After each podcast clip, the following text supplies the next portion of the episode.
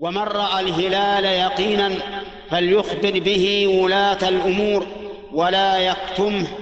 وإذا أعلن في الإذاعة ثبوت رمضان فصوموا وإذا أعلن فيها ثبوت شوال فأفطروا لأن الإعلان من جهة ولاة الأمور حكم بذلك.